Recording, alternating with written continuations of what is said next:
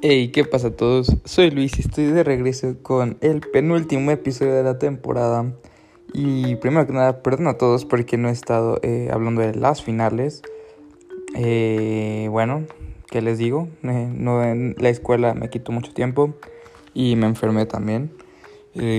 saludos, Carlos. pero estamos aquí de regreso y ya están las finales, ya casi acaban incluso.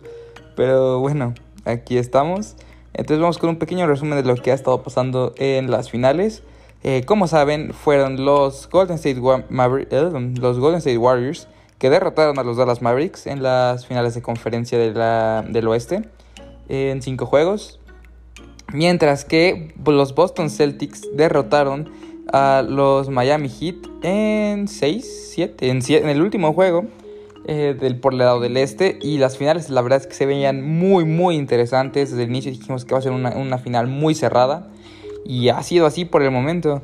Eh, el primer juego eh, se lo llevó Boston en casa de Golden State, lo cual fue una gran, gran, gran sorpresa. estuvo, estuvo bastante cañón, la verdad. porque aquí, pues obviamente, el visitante tiene que ganar para pues, si quiere ser campeón. Eh, al menos así debería ser. Eh, pero el juego 2 eh, se lo llevó Golden State con un Steph Curry dominante, dominante la verdad. vamos a ver Game 2. primero vamos con el juego 1. Ganaron los Celtics 120-108 con 26 puntos de Al Horford, mientras que Curry tuvo 34, no le alcanzó. Luego el domingo de la semana pasada, ¿sí fue la semana pasada? O de hace dos semanas ya. El 5 de junio, o sea, ya tiene bastante hace 10 días. el 5 de junio, eh, bueno, fue el juego 2 y los Warriors dominaron casi por 20 puntos a los Celtics. Un muy, muy, muy buen juego de Steph, 29 puntos, no jugó el último cuarto. Eh, Jason Tatum, que estaba, estaba de hecho fallando mucho en el último cuarto. Durante toda la serie creo que solamente tiene 6 canastas en lo que es el último cuarto. Y lo cual es preocupante porque es cuando más se necesitan. Pero para el juego 3, eh, los Celtics le ganaron a los Warriors ya en casa de Boston, poniendo la serie 2 a 1. Eh, con un buen juego de Steph otra vez, 31 puntos, pero con un Jalen Brown muy bueno, igual con Tatum. Marcus Smart también fue clave. Y así, mira, en ese entonces si ganaba Boston el otro juego, el juego 4, que era en su casa, eh, yo podría decir que la serie estaba terminada. Pero apareció un hombre por el nombre de Steph Curry que metió 43 puntos para darle la victoria a los Warriors. Tatum no tuvo su mejor partido, 8 de 23, 23 puntos y fue el líder anotador, lo cual dice que no fue para nada un buen partido de Boston. Eh, y así se empató la serie. Regresaríamos a Golden State para el día lunes, hace dos días. ¿O cuándo es? ¿Qué día hoy? Hoy es martes, hoy es, hoy es miércoles. Ajá, hace dos días tendríamos el juego 5 en Golden State otra vez.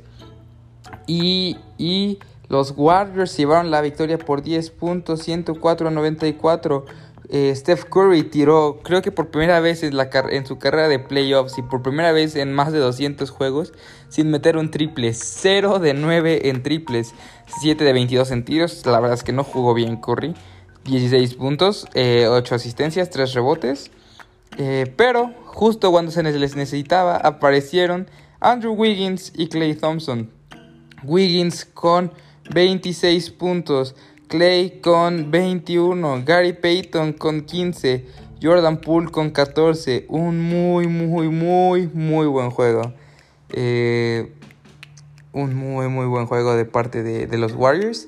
Y así se ponía la serie 3 a 2. Toca juego 6 en Boston. Y, y, y podrían coronarse los Warriors. Este partido, si se lo llevan los Warriors, serían campeones por primera vez desde 2018 con Kevin Durant, si no lo recuerdan. Eh, sería el cuarto campeonato de Steph, Clay y Draymond. Sería, sería asombroso ver eso. Eh, pero es en casa de Boston y no hay que darlos por muertos porque Jason Tatum, Jalen Brown pueden aparecer cuando más se les necesita. Va a ser un juegazo. Y creo que definitivamente si se lo llevan los Warriors, Steph Curry va a ser MVP de las finales por primera vez en su historia. Y así lo vamos a consagrar como uno de los mejores 10 en la historia del básquetbol eh, y de la NBA. Díganme qué opinan ustedes. Ha sido un episodio pues bastante corto, lo resumí, la verdad. Eh, y bueno, ¿qué más les puedo decir? Eh, voy a hablar tanito acerca de lo que pienso hacer en la pretemporada. Voy a sacar un episodio, eh, una vez que acaben las finales, y uno resumiendo todo lo que pasó en la temporada. Eh, van a ser dos episodios como en 3-4 días. Y luego creo que lo que tengo planeado es un episodio por semana. En una caja de preguntas voy a poner de qué tema quieren que hable. Eh, literalmente si quieren que no sea de básquetbol, puedo hablar de lo que quieran es, es como se llama, es eh, pues pretemporada, es break. Eh, una vez que empiecen los trades, eh, pues vamos a hablar de ellos, de el mercado y de todo lo que va a pasar. Pero creo que eso es lo que tengo planeado. Ha sido una temporada muy larga y definitivamente no fue la más, no fui muy consistente, por decirlo así. Debido a la escuela, a los proyectos, viajes, cosas personales, muchas cosas, pero pero siempre es, es, es un gusto estar aquí grabando. Eh, y sí, ¿qué les digo? Creo que, que es todo lo que puedo decir por ahora. Voy a esperar que llegue a 7 minutos para terminar ahí el episodio. Pero acuérdense, juego 6 mañana a las 8 de la noche. Y estén atentos porque se pueden coronar los Golden State Warriors. Eh, y ojos porque si ganan los Boston Celtics nos iremos a ese juego 7 que a todos les gusta ver en casa de Golden State. Y ahí veremos quién saldrá como el nuevo campeón de la NBA. Eso es todo por hoy. Nos vemos dentro de 3, 4 o 5 días.